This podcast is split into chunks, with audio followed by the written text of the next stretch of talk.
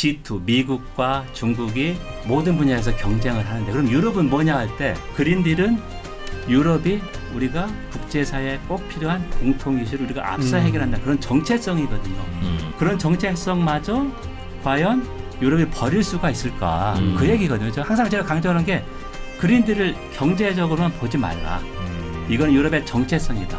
이걸 빼면 유럽은 시체다 이렇게 좀 강조하거든요.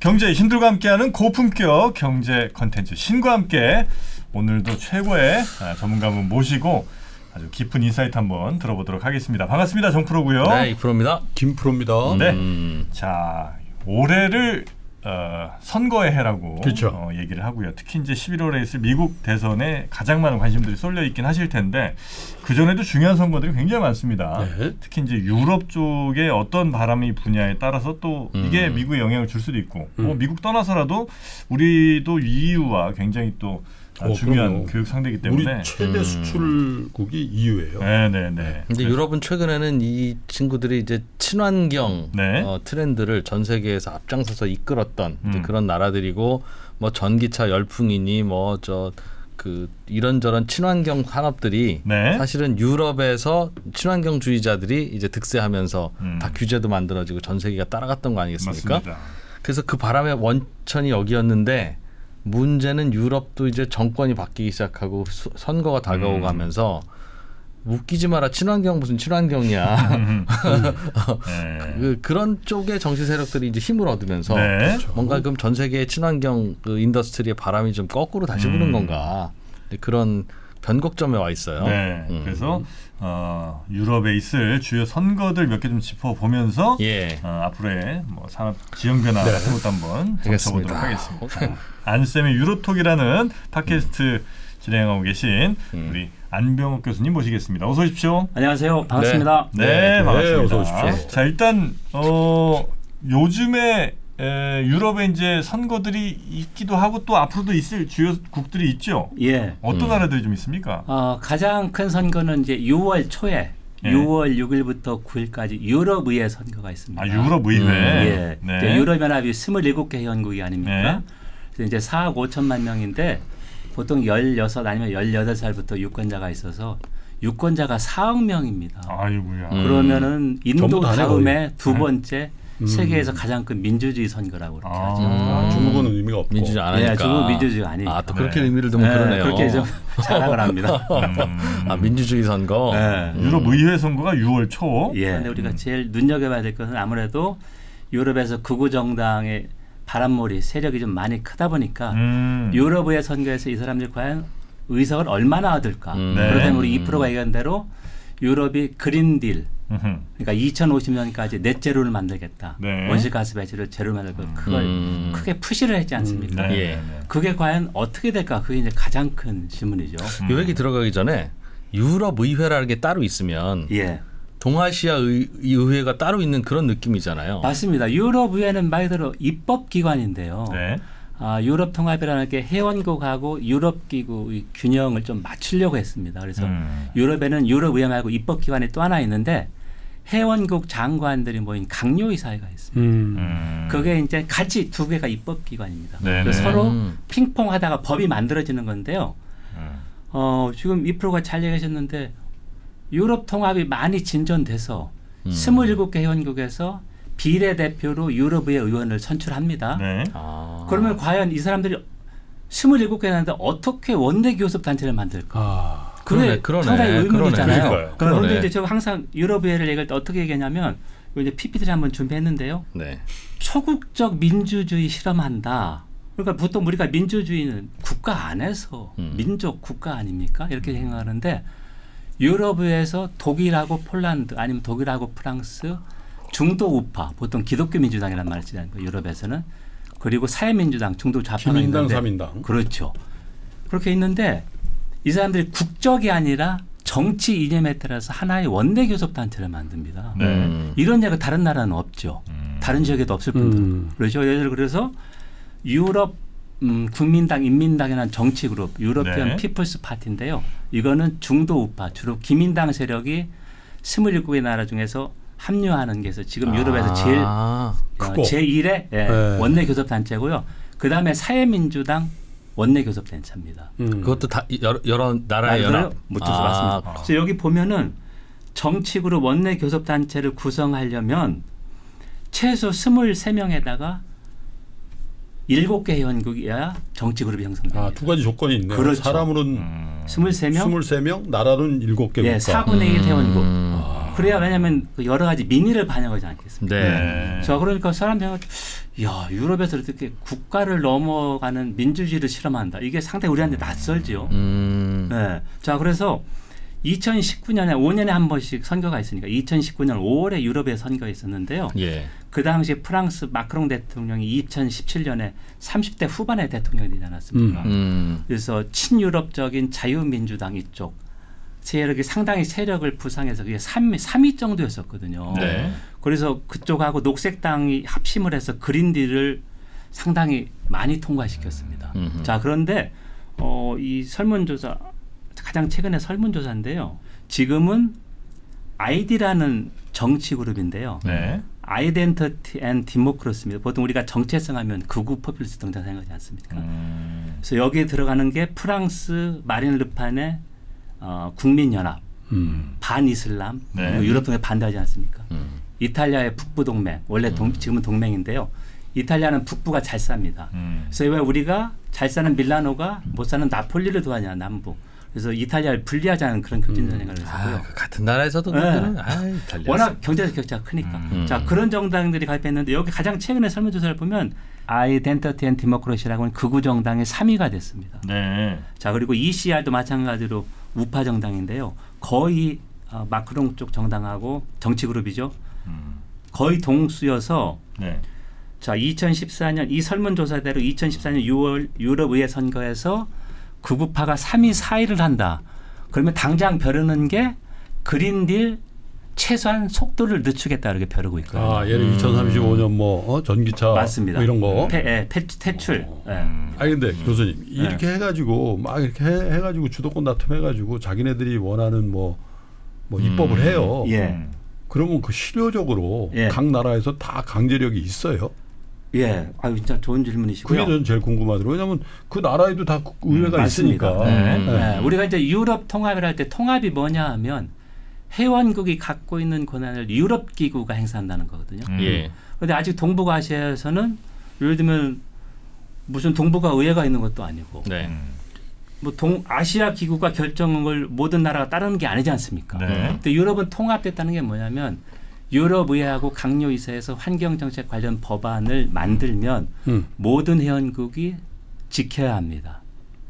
음. 그게 이제 유럽 통합이죠. 왜냐하면 환경 정책 권한이나 우리 단일화폐도 유럽 중앙은행이 무엇입니까? 단일화폐하고 음. 금리를 결정하지 않습니까? 네네. 자, 그게 이제 통합이죠. 음. 그러니까 왜 우리가 유럽의 선거를 봐야 되냐면 이렇게 해서 세력 균형이 우파 쪽으로 바꾸면 야. 지금까지는 그린들을 신속하게 할 수 있었는데 이 사람들이 지금까지 만든 그린들을 폐기는 못할지라도 음. 음. 최소한 속도는 늦출 수 있는. 늦출 수 있는 가능성이 충분히 높죠. 음. 음. 그러니까 이제 유럽을 우리가 왜 유럽 의회를 봐야 되느냐? 유럽 의회가 이런 권한을 갖고 있기 때문이죠. 네.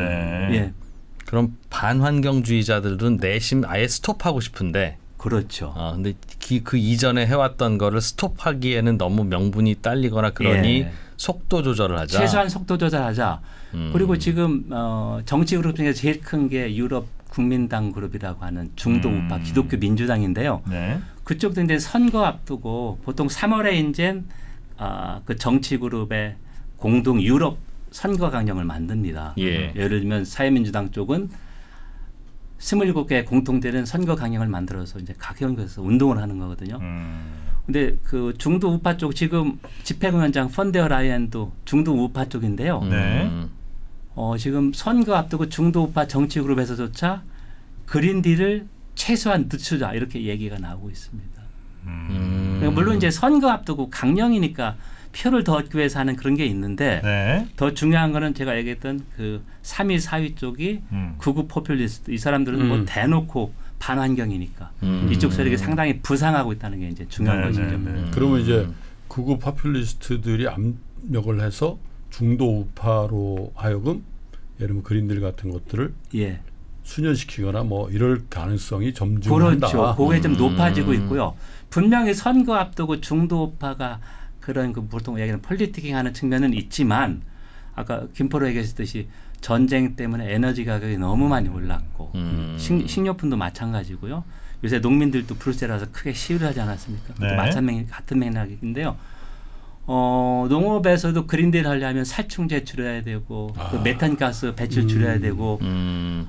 어 그다음에 이제 보조금 경유 보조금 있었는데 다 삭감을 했거든요. 음. 자 그러니까 농민들이 상당히 화가 났고 각 분야에서 그린딜 반대하는 움직이 거세게 있는 거죠. 음. 음. 그거 진짜 그럴 것 같아요. 우리나라도 예를 들면 뭐 어?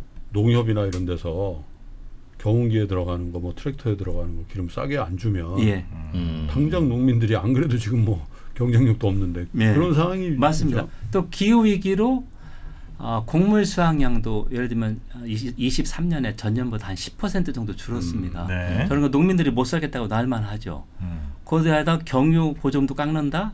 상당히 화가 많이 나는 상황이죠. 음. 음. 그러면 친환경 규제라고 하는 게 우리는 작년만 해도 2060년까지는 뭘 어떻게 해야 되고 2050년까지는 뭘 어떻게 해야 되고 우리는 이거는 꼭 지켜야 되는 거고 뭐 그렇게 이해하고 있었는데 예. 선거할 때마다 왔다 갔다 하는 거면 그걸 앞으로 뭐가 나와서 무슨 얘기를 하든 그거는 이게 선거 얼마 만에 한 번씩 합니까? 유럽에서는 5년에 한 번씩 합니다. 그럼 5년 유효한 예. 정책 방향이 돼 버리는 건데요. 예. 그럴 수밖에는 없겠죠. 그렇다고 또 재작년에 집권했던 사람들이 정한 걸 앞으로 100년 동안 유럽은 지킨다 하기도 좀 예. 애매하고. 어, 그게 이제 저도 계속 지켜봐야 한다고 생각하는 게 음. 뭐냐면은요. 자, 유럽의 선거에서 예상대로 어, 극우 포퓰리즘의 3위 4위 한다. 예. 그럼 이 사람들이 상임위원회, 아까 얘기했던 환경, 공중보건, 안전위에 많이 배치하겠죠. 예. 먼저 제일 먼저 그린딜을 검토하는데 이 사람이 계속 브레이크를 거지 않겠습니까? 그러겠죠. 자 그러면 어, 그린딜 관련 법안 통과가 상당히 뭐 늦춰질 거- 가능성 상당히 높은 거고. 음. 근데 여기서 저는 어떤 변수를 하나 더 생각하냐면요. 이제 트럼프 재선 가능성이 상당히 높아지지 않습니까? 네. 그렇죠. 예. 그러면 이제 요거 같이 연관시켜 봐야 되는데 무슨 의미냐면 제가 한번 보면은 이 미국, 중국, 유럽인데 그 변의 굵기가 다르지 않습니까? 네. 이유가 있습니다. 왜 그러겠어요?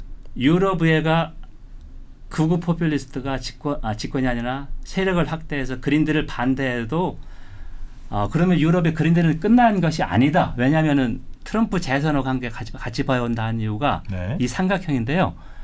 미국하고 유럽은 경제, 정치, 뭐 안보 그 관계가 음. 굳건합니다. 네네. 저는 그러니까 상당히 굵죠. 뭐 그렇죠. 반대로 중국하고 미국이야 뭐 별로 서- 협력 관계 예. 협력가 많지 않고. 음. 그런데 2017년에 트럼프가 처음 집권하자마자 한 게 파리 기후협약 탈퇴였습니다. 그렇죠. 음. 예. 그때 유럽하고 중국이 기후위기 대응 협력을 상당히 강화를 했습니다. 음. 트럼프가 재선되면 기후위기 대응책을 상당 부분 번복할 것이기 때문에 그럼 네. 유럽은 어떨 것이나 해서 유럽의 그린들이 보통 우리는 그냥 경제로만 이해하지 않습니까? 유럽이 기후위기 대응해서 뭐 산업도 해서 이렇게 키우겠다. 근데 음. 제가 강조하는 것은 아니다. 이건 유럽의 정체성이다. 그린들을 빼면 유럽은 아무것도 아니다 이 얘기입니다. 음. 자 왜냐하면 우리가 얘기하는 G2 미국과 중국이 모든 분야에서 경쟁을 하는데 그럼 유럽은 뭐냐 할때 네. 유럽은 규범을 만들고 기준을 만든다는 자부심이 있습니다. 음. 그래서 보통 규범적 권력이라는 말을 쓰거든요. 예. 자, 그래서 그린딜은 유럽이 우리가 국제사회에 꼭 필요한 공통 이슈를 우리가 앞서 음. 해결한다 그런 정체성이거든요. 음. 자, 그럼 그런 정체성마저 과연 유럽이 버릴 수가 있을까? 음. 그 얘기거든요. 저 항상 제가 강조하는 게 그린딜을 경제적으로만 보지 말라. 음. 이건 유럽의 정체성이다.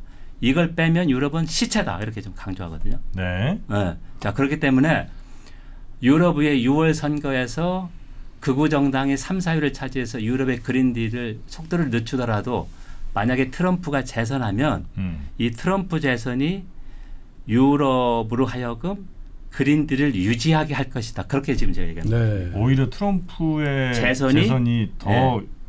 그린딜을 유지하게 한다고요? 유지하게 하시다. 그게 이제 단기적으로는 분명히 유럽의 극우 정당하고 트럼프가 이게 맞으니까 네. 서로 짝짝꿍 하겠죠. 네. 보통 우리가 얘기해 박수치고. 음. 그런데 이제 이런 우크라이나 전쟁도 1, 2년 안에 최소한 휴전이라도 되고 음. 음. 조금씩 유럽이 경제가 좋아지고 그러면 네. 유럽이 트럼프와 하나가 아니지 않습니까? 음. 자 그러면 유럽의 독자성, 정체성을 보여줄 수 있는 것은 그린들밖에 없다는 겁니다. 음. 자 그렇게 보면 트럼프 일기 때 중국하고 유럽이 유럽이 원치 않았지만 중국과 기후 위기에서 협력을 강화했다는 역사 선례가 있기 때문에 네.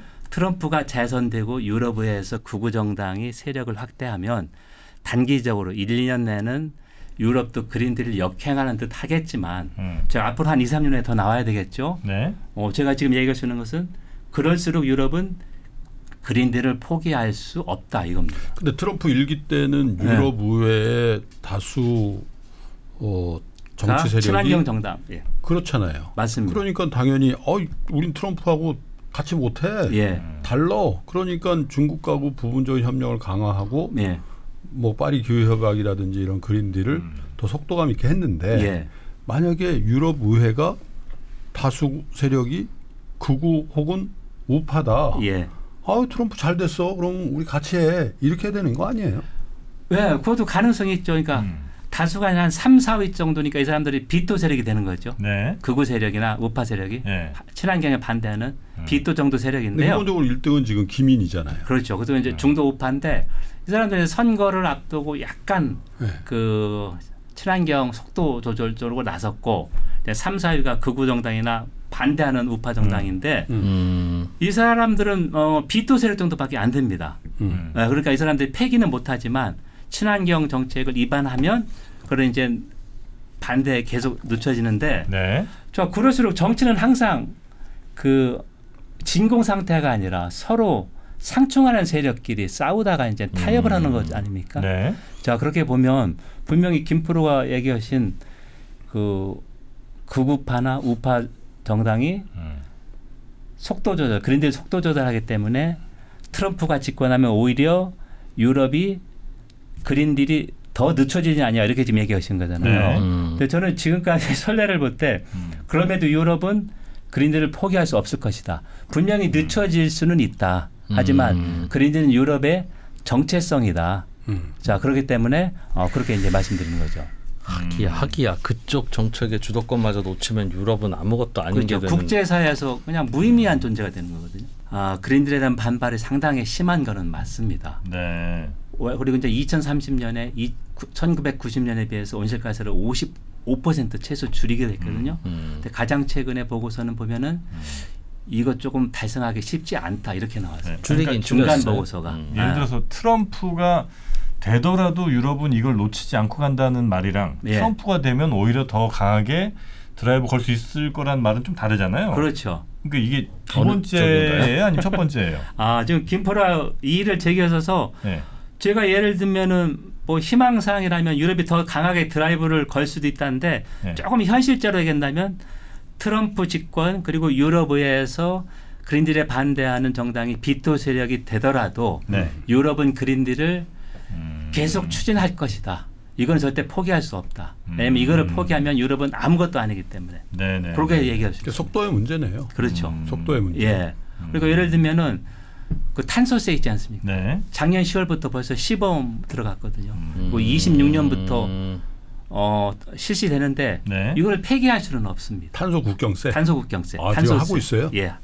그래서 작년 10월부터 우리나라 철강이나 알루미늄 업체가 유럽에 수출하면 순 탄소 배출량이 얼마인지 어, 보고해야 됩니다. 네. 그래서 이제 그 어떻게 세금을 매겼냐면 유럽이 2005년부터 온실가스 배출권 시장이 있거든요. 음. 톤당 탄소 가격이 유럽보다 우리가 싸지 않겠습니까? 유럽이 네. 비싸고 그렇죠. 그 차액을 세금으로 낸다는 겁니다. 음. 자, 그래서 이제 속도 조절에 어떤 예가 있냐면 온실가스 배출 시장에 어, 예를 들면 지금 포함 안 되는 게 해상 운송이 포함이 안 되거든요. 네.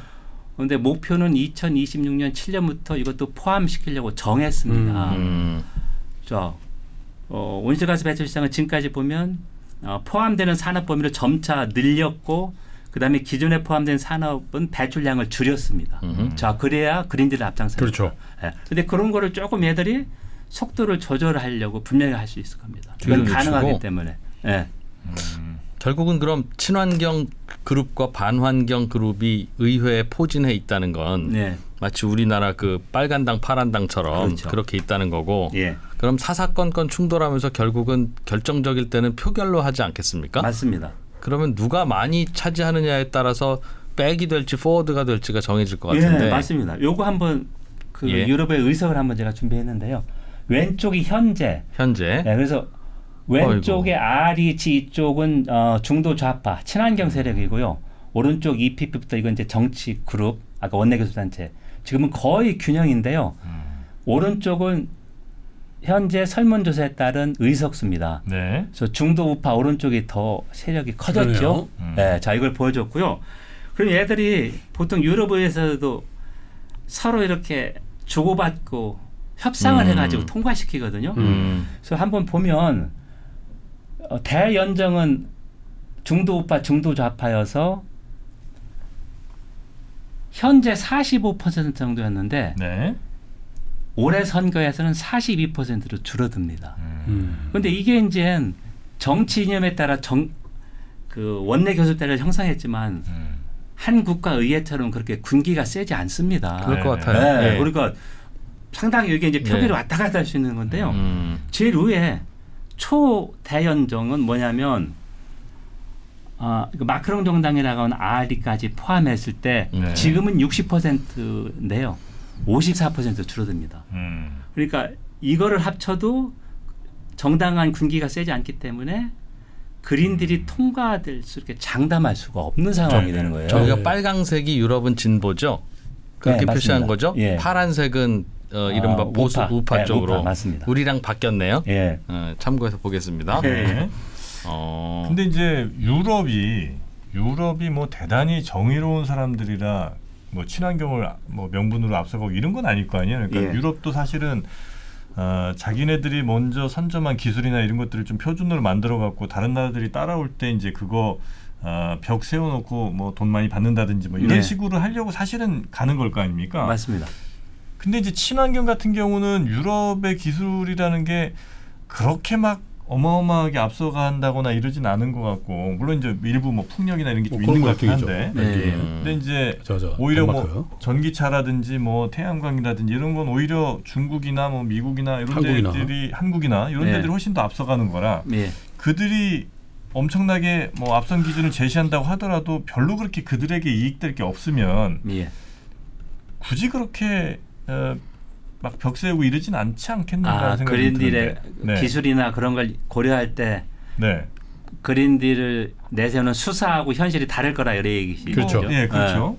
음, 그런데 이제 지금 지적은 맞는데요. 네. 예를 들면 태양광도 경쟁력 때문에 지금 중국계 유럽에 거의 다 차지했거든요. 예. 음. 그래서 유럽의 태양광 업체들이 보조금 없으면 우리 죽는다라고 지금 호소하고 있는 상황은 맞습니다. 음. 그런데 이제 유럽이 어, 원자재법이나 그런 쪽 만들어서 그 비중을 높이겠다는 게 이제 목표고요. 음. 미국의 IRA처럼 네. 조금씩 달성해 가고 있고 음.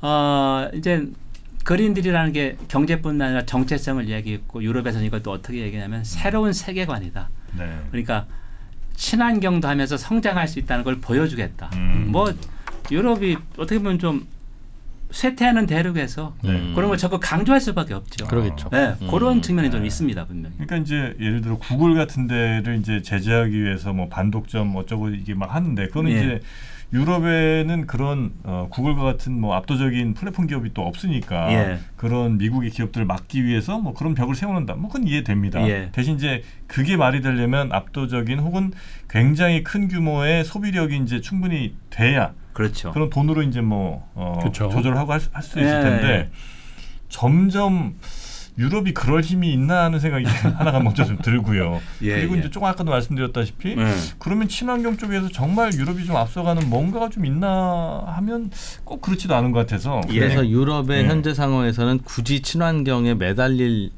어, 어떤 이익조차. 그러니까 없는 것몇 같아요. 년 전, 예. 혹은 뭐 10년 아. 전에는 유럽이 그래도 뭐 음. 풍력이나 뭐 이런 쪽에서 꽤 앞서간다고 판단하고 뭐 예. 자동차도 우리가 뭐 잘할 수 있겠지라는 판단으로 어, 친환경을 강하게 드라이브 걸었다가 예. 사실상 지금은 불편하게만 하고 우리 돈 버는 건 없고 계속 뭐 돈만 나가고 음, 한국산 배터리나 중국산 전기차만 돈 어, 벌어주는 거 기업들 아니냐. 다 죽는다는 소리 하고 하니까 예. 음. 이게 이제 지금은 어, 서서히 그 후퇴하는 방향으로 가는 거 아닌가 하는 네. 의혹을 이제 저는 갖고 있는 겁니다. 아유 이제 음. 정확한 지지를 생각하고요. 네. 일단 유럽 연합 27개 회원국 인구가 한 4억 5천만 명 정도입니다. 네. 네. 영국이 안 나갔었으면 뭐 5억 1천만 네. 명, 아니 5억 1천만 명이 넘었는데요. 네. 예. 4억 5천만 명은 뭐 그래도 꽤 큰 시장이고 네, 그렇죠. 네, 네. 예. 음. 보통 우리가 이제 유럽 시장 하면 보통 이제 선진국 시장으로 인식하니까 음. 그런 쪽에서 우리도 이제 어, 어, 큰 그죠. 교역 상대고. 네. 예. 근데 유럽 기업한테는 네. 그린들이 부담이 되는 건 맞습니다. 음. 지금 왜냐하면 보조금 없이는 태양광이라는 쪽이 이제 어려운 상황인데 음. 그럼에도 이제 계속 유럽 연합 예산 그리고 각국 어, 지원으로 네. 반도체 육성도 하고 있고 음. 그다음에 이제 첨단 기술 그린딜 쪽에 계속 개발을 하고 있거든요. 네, 네. 자 그런 쪽 보면 어, 유럽은 이쪽에 계속 매달릴 수밖에 없다. 아, 이거 말고는 답이 없다. 그렇죠. 네. 그렇게 저는 음. 보고 있습니다. 교수님 저 아까 보여주신 유럽 의회의 의석 숫자 표를 예. 저는 그냥 그래서 누가 이길 거냐만 보고 일단 관심이 있는데 예. 그래서 우파가 많다는 뜻입니까? 그 포캐스트에 의하면 예, 오른쪽에서 보면 뜻입니까? 우파가 한 최소한 55% 정도 되죠. 아, 저 파란. 위에 있는 쪽이 다 예, 우파고 예. 노란색, 초록색, 빨강색은 예, 이쪽은 왼쪽이 좌파. 마크롱당이에요. 르네상스라고. 예, 아리가 좌파들. 예, 그래서 어. 맞습니다. 저렇게 되면 결국은 네. 표결로 하면 반환경주의자들이 이길 가능성이 있네요. 높죠. 어. 그런데 이 EPP. EPP가 중도 우파여서 어디로 캐스팅 보트구나. 어, 이 사람들이 제일 정, 정치 그룹이고요. 유럽에서. 예, 예. 어, 지금까지는 친환경의 선두에 있었는데요. 아 EPP가 네. 예. 이쪽에서도 예를 들면 뭐 예를 들면 절반씩 분열된다 하면은 그린들이 통과될 수 있는 거죠. 아, 음. 최소한 뭐 3분의 2가 분열된다. EPP가 예, 분열돼서 분열되면. 왜냐면 한 국가의 음. 정당처럼 당 규율이 그렇게 강하지 않기 그렇지 때문에. 차기 총선에서 공천권을 당수가 쥐고 있어야 똑바로 서 그럼 똑바로 예. 서는 거지. 정말 의원들이 아, 그냥 그나저나 공천은 누가 하는 거예요? 그- 요거는 요즘 우리나라 모든 사람 다 공천에 관심 있어요. 예. 유럽 의회는 그러니까 27개 나라에서 다 비례대표를 뽑는데요. 아, 지역구가 정당별로 순서를 딱 정합니다. 아 정, 독일 정당에 일본이 투표하고 두고, 네. 정당에 투표해서 네, 그렇게 됩니다. 음. 자, 그래서 예를 들면 영국 독립당이라고 나이젤 파라지 기억나십니까? 브렉시트를 주창한 사람 아닙니까? 예. 음. 이 사람도 영국은 소선구제니까 영국 하원에는 한 번도 못 나갔는데 유럽 의회에서는 몇십 명 의원을 보내서 유럽 의회 돈 받고 나 유럽 탈퇴하겠다 했었습니다. 예. 상당히 아이러니죠. 예. 예. 아, 그럼 영국 국민들은 유럽의회 선거할 때는 민노당을 찍었다가 우리 선거할 때는 민주당 찍었다가 이럴 수 그러- 있다는 그렇게 거죠. 볼 수- 맞습니다. 아, 아, 그래요? 희한하게 한구들하네 예. 복잡하다. 나라별로 저 의석수가 지금 배당이 돼 있어요? 그렇진 않아요. 예, 여기 인구별로. 보면은 인구별로 아. 독일이 8,300만 명이니까 독일이 96명을 뽑습니다. 보낼 수 있고. 예. 음. 그리고 여기 보면 인구가 가장 적은 몰타가 40만 명, 50만 명인데요. 네. 예. 이쪽은 조금 플러스를 해서 6석입니다. 예를 들면 아, 석. 독일 인구 비례를 따지면 여기가 2, 3석밖에 안 되는데 음. 그렇지 이쪽은 조금 더 보정해 준 거죠. 해줘야지. 네, 이런 식으로 운영되고 있습니다. 음. 아, 그 나라에서 갈 수 있는 의석수는 정해져 있고 대신 이제 그 나라에서 누굴 보낼지는 그 나라에서 이제 투표해 갖고 예, 결정을 하는 거고요. 해서 그렇게 정합니다. 그리고 집행위원장이라고 하는 게 이제 어떻게 보면 나라로 치면 행정부 수반이죠. 맞습니다. 거기는 어떻게 뽑습니까? 그게 이제 유럽의 선거 결과에 달려 있는데요. 예. 요거하고 제가 한번 준비했는데 예. 6월 초에 유럽의 선거가 끝나지 않습니까? 음. 그러면 6월 말에 유럽 정상회담, 이, 유럽 이사회가 열립니다. 네. 수반들이 모여서 이제 인선을 얘기하는데요. 지금 예상대로는 EPP 중도 우파가 1등을 하니까 음. 지금 펀데어 라이엔도 큰 이변이 없는 한 연임할 것이다 이렇게 얘기하고 네. 있거든요. 자, 그럼 두 번째가 유럽 이사회 상임의장인데요. 음. 유럽 이사회는 EU 정상회담인데 그 보통 우리가 유럽연합 대통령이라고 합니다. 음. 어, 유럽 정상회담을 주재하고 유럽을 집행위원장에게 대표하는 사람입니다. 네네. 예를 들면 우리가 작년 5월에 서울에서 한EU 정상회담을 했는데요. 음. 자 여기 보시면 윤 대통령 옆에 오른쪽은 펀데어 라이엔 집행위원장이잖아요. 네. 근데 왼쪽에 있는 사람이 유럽 이사회 상임의장입니다. 자 그래서 음. 두 사람이 유럽 연합을 대표합니다. 대외적으로. 아. 자 그래서 예를 들면 폰데어 라이넨이 중도 우파니까 유럽에서 예상대로 중도 우파가 1등을 한다.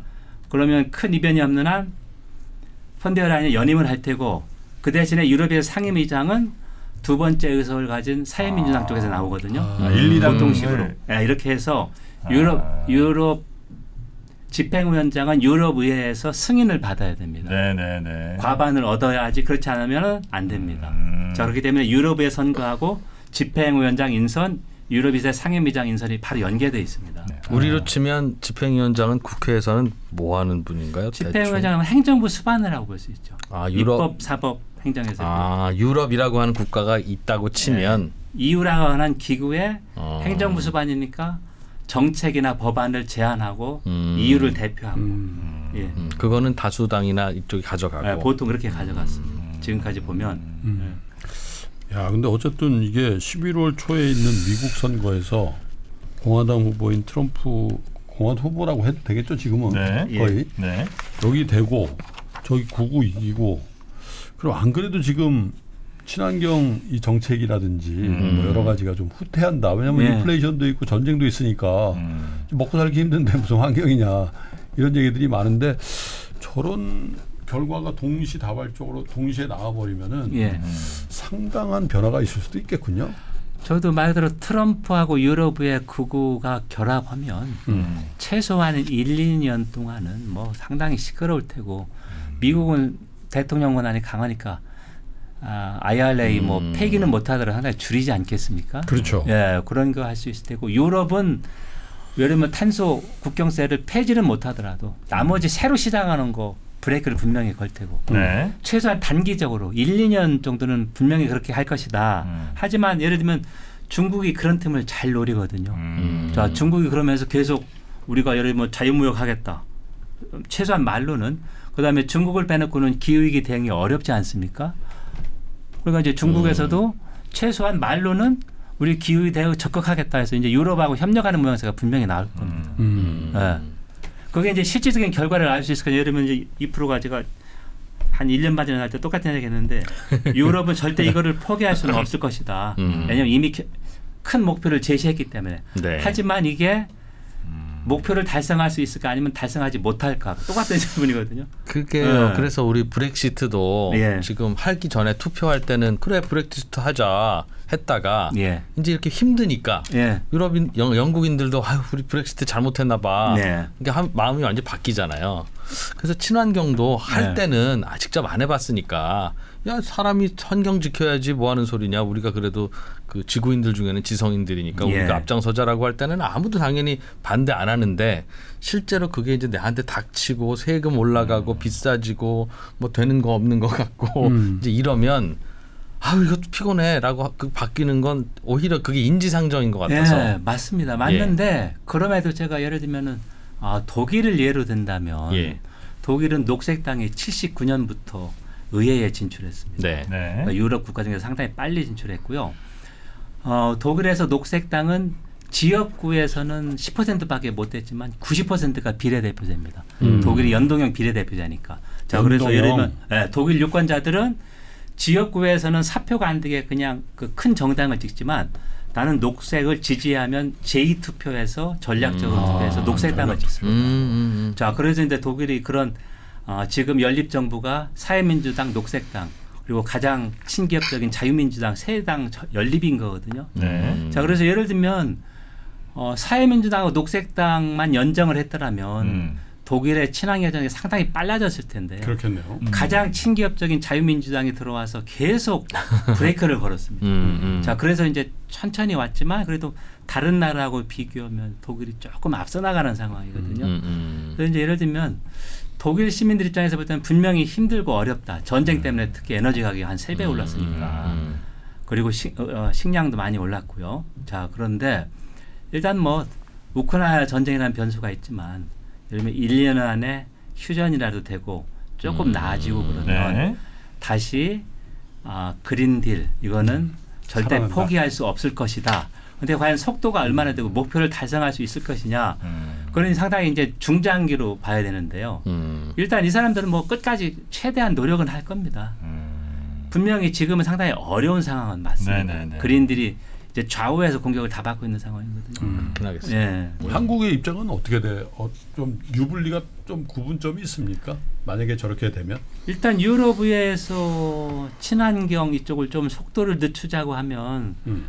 우리가 이제 재생에너지 이쪽도 많이 줄이지 않았습니까? 음. 원자력 쪽을 많이 강조하고 있고 음. 그렇게 보면 우리한테는 뭐 단기적으로는 불리하지 않다 이렇게 보는 거죠. 음. 예. 그쪽 산업으로 우리도 가니까. 그렇죠. 네. 그런데 이제 중장기적으로는 분명히 우리 기업들도 아리백에서 재생 전기 100% 그거 해야 이제 팔지 않습니까? 네. 음. 그런 게 좀 어려워서 이제 외국으로 나간다는 그런 말이 나오니까 그런 상황이고. 네, 네. 예.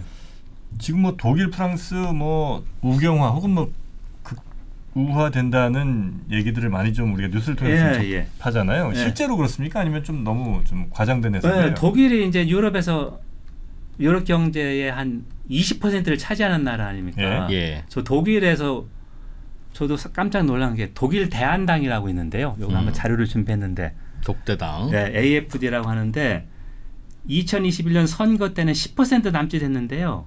지금은 음. AFD가 22.5% 제2정당이 됐습니다. 음. 그런데 혹시 왜 독일 대한당이라는 이름이 나온지 아세요? 정당 이름이 유래가 있지 않습니까? 어... 어. 2013년 봄에 나왔는데요. 이제 10년이 10년이 좀 11년이 됐죠. 음. 그 당시에 이제 그리스 구제금융 2차 구제금융을 했거든요. 네. 근데 독일에서는 어떻게 생각했냐면 독일 사람들은 자신들이 부지런한 개미고 음. 그리스는 번 거보다 훨씬 많이 쓴 배짱이라고 생각을 음, 했어요. 근데 독일이 가장 크게 이제 구제금융을 부담해야 되니까 독일에서 음. 그리스 바- 지원을 엄청나게 반대를 했어요. 그랬었죠. 음, 예. 자, 이해가 돼요. 그렇죠. 네. 왜냐면 특히 음. 이제 독일은 통일 후유증 때문에 안 그래도 사람들이- 허리띠 졸라맸는데. 네, 허리띠를 졸라맸거든요. 그렇죠. 음. 복지도 많이 삭감됐고. 음. 그때 이제 메르켈 총리가 우리가 독일을 이끌고 있으니까 그리스를 지원해 줄 수밖에 없다 이렇게 하니까 그리스 지원을 반대하는 사람들이 아니다. 그리스를 지원하는 거 말고 다른 대안이 있다. 그래서 이 정당 이름을 독일 대한당이라고 줬어요. 그래서 이 사람들이 대안을 해서는 건 음. 독일이 유로존을 탈퇴하자. 음. 아. 자, 그래서 이제 독일 대한당은 반유럽 통합, 반이민, 그러니까 반이민 유럽에서는 반이슬람입니다. 독일 사람끼리 저- 잘저 살아보자. 예, 음. 극우입니다. 극우 정당입니다. 그래서 이제 독일에서는 이 극우 정당 진출이 상당히 어려웠습니다. 왜냐면 그 역사의 업보 때문에 음. 특히 또 하나는 뭐냐면 독일은 헌법에 최소한 5% 지지를 얻어야 연방 하원에 진출할 수 있습니다. 음. 히틀러 출범 전에 바이마르 공화국이라고 독일의 최초의 민주주의 국가가 있었는데 그때는 정당이 2, 30개가 됐습니다. 네. 이5% 규정이 없어서 음. 그래서 이제 5% 규정을 만들어서 진출에 얻었는데 이 사람들이 2013년에 만들어서 2017년 총선에서 처음으로 연방 하원에 진출했습니다.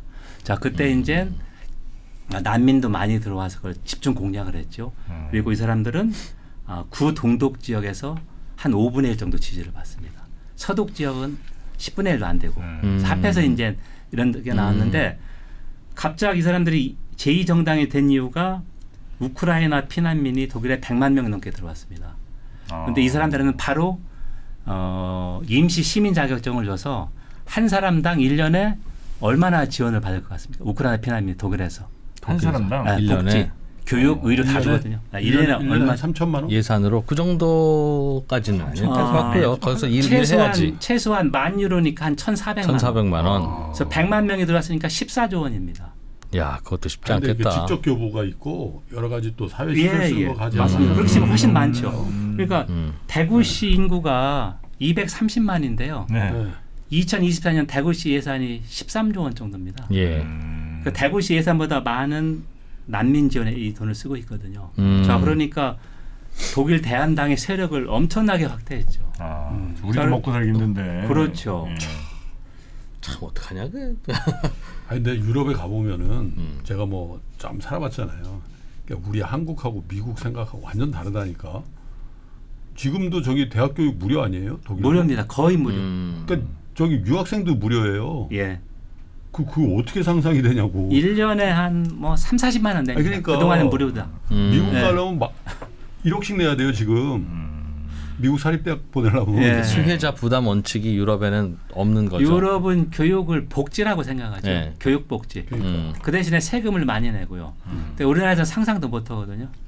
예. 음. 근데 그게 컨센서스였다는 거죠. 맞습니다. 유럽에 예. 그런데 저런 그거에 극렬히 반대하는 정당의 지지율이 22%가 나온다는 네. 거는 특히 이제 음. 독일에서 그렇다는 게 상당히 놀랐고요. 네.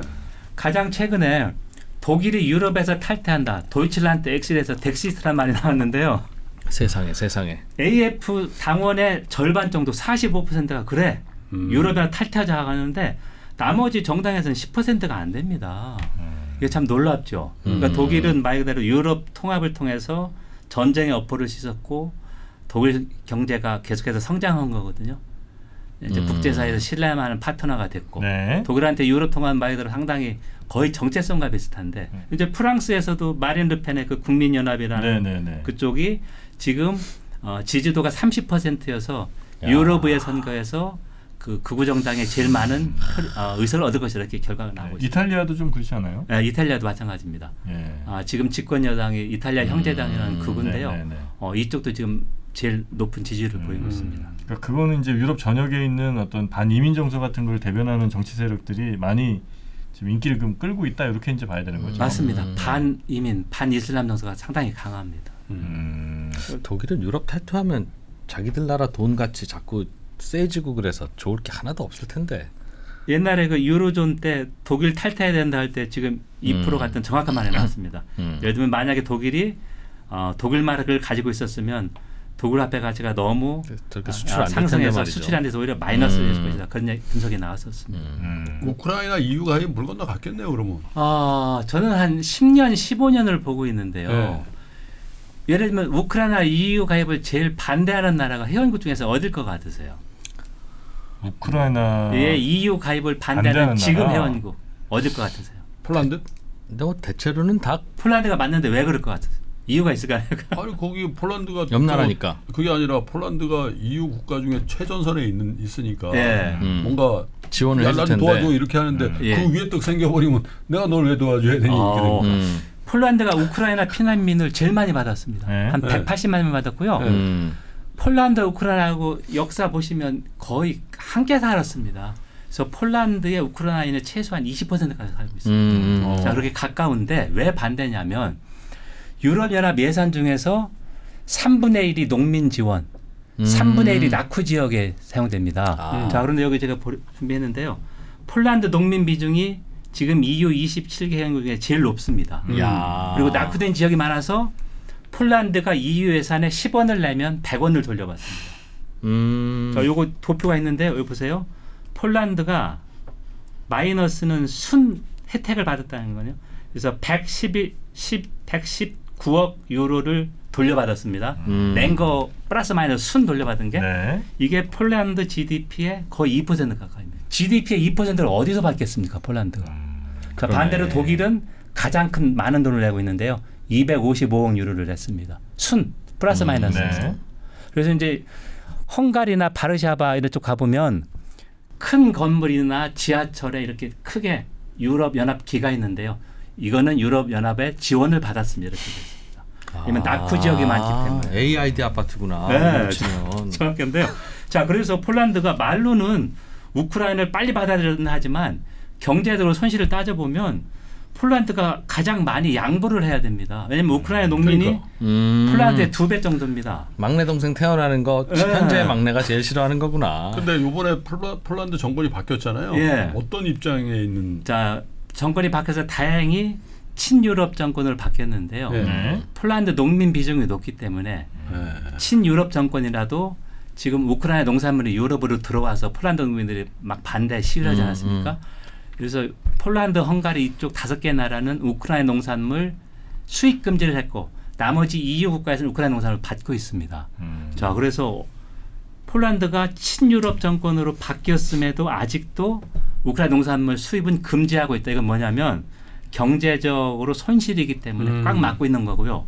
자, 그래서 이제 유럽연합 예산을 폴란드를 지원해 주려면 지금 예산보다 최소한 1.5배는 늘어야 되는데 독일이 그동안 유럽 통합에서 이제 예산도 많이 납부하고 이렇게 이끌어 왔는데 네. 갑자기 1.5배 늘기는 어렵지 않습니까? 자, 그러면 우크라이나를 받아주는데 천천히 받자.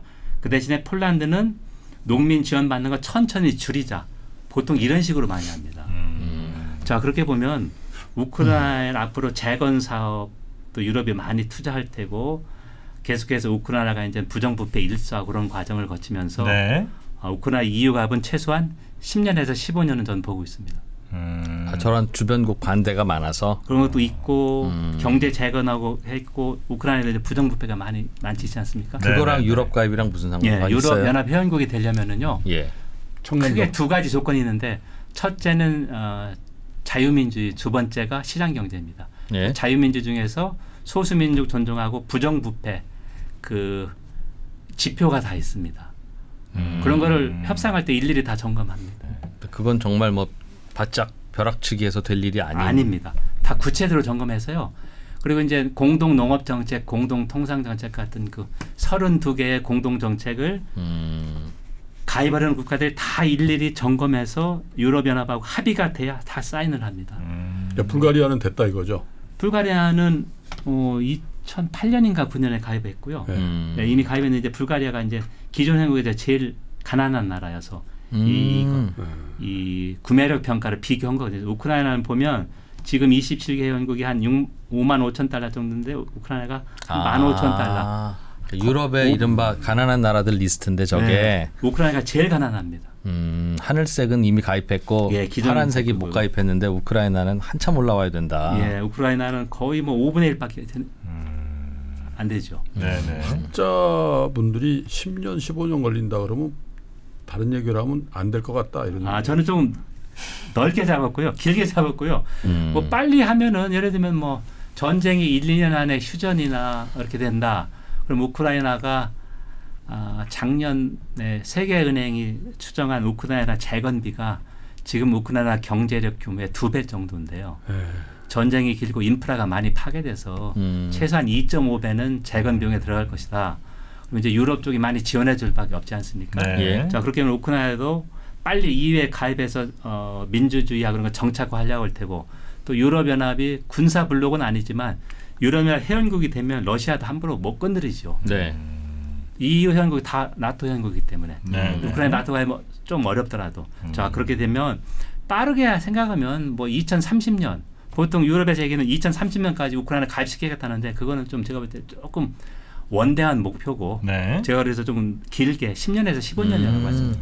하여튼 뭐 지금 6월에 이제 있을 유럽 의회 선거 이게 음. 이제 어마어마한 영향력 그리고 앞으로 이제 갈림길에 서 있는 상황이기 때문에 그거 음. 어떻게 되는지 우리가 잘 좀 살펴보고 살펴봐야 되고 네. 특히 이제, 이제 유럽 의회는 독일이 어떻게 음. 이제 판단하느냐가 완전히 좌지우지를 꽤 많이 하는 것 같은데 가장 인, 그 비, 비례도 많고 예. 네. 그래서 우리가 독일의 역사를 음. 좀 제대로 배울 필요는 있다는 생각이 불현듯 드네요. 또, 아우 지루해 독일. 음, 그 이틀 동안 읽긴 너무 힘들어요. 네. 어, 그래서 예. 하룻밤에 좀 읽어야 돼요. 아, 어. 제가 그래서 이거 준비했는데요. 왜 이런 생각이 불현듯 예, 예. 들까 자꾸. 제가 4년 전에 하룻밤에 읽는 영국서 우리 3%한테 다 보내드렸는데 이 책이 4년 지났는데도 하루에 두 번 정도 나갑니다. 그러면 상당 왜냐하면 보통 책 한 번 쓰면은 네. 네. 한몇 달 안에 땡이거든요. 아 그럼요. 1년에 700권. 1년에 7, 800건 정도. 적지 않습니다. 네, 그래서 이제 스토리텔러가 된 거네요. 어. 최근에 이제 6세 정도 찍을 예정이고요. 네. 제가 작년에 1년 만에 3% 나온 이유가 음. 하룻밤에 있는 독일사를 쓰느라고 시간을 보내서 음. 이게 이제 2월 말에 출간됩니다. 여기 표지가 예쁘게 나오지 않았습니까? 예. 브란덴부르크문도 나왔고 제일 밑에 있는 사람이 철혈 대상 비스마르크입니다. 네, 아. 네, 네. 그리고 네. 제일 왼쪽에 있는 두 사람이 손 맞잡은 사람이 괴테하고 슐러입니다. 이야. 자 그러면 우리 교수님은 다음에 아마 그 유럽 의회 선거가 끝- 끝나면 언제죠? 모셔갖고 6월, 6월 6일에서 9일이니까요. 결과 나오면 그 다음 주. 음. 그다음에 6월 아 7월 초에 유럽의회가 구성됩니다. 아, 아, 한번 참. 또 네. 그 영향에 대해서 다시 한번 분석해보는 시간을 갖도록 하겠습니다. 야. 자, 우리 함께해주신 우리 안병욱 교수님 오늘도 고생 많으셨고요. 늘 멋진 외모 앞으로도 계속 유지해 주시기 바라겠습니다. 대단히 고맙습니다. 고맙습니다. 감사합니다. 네.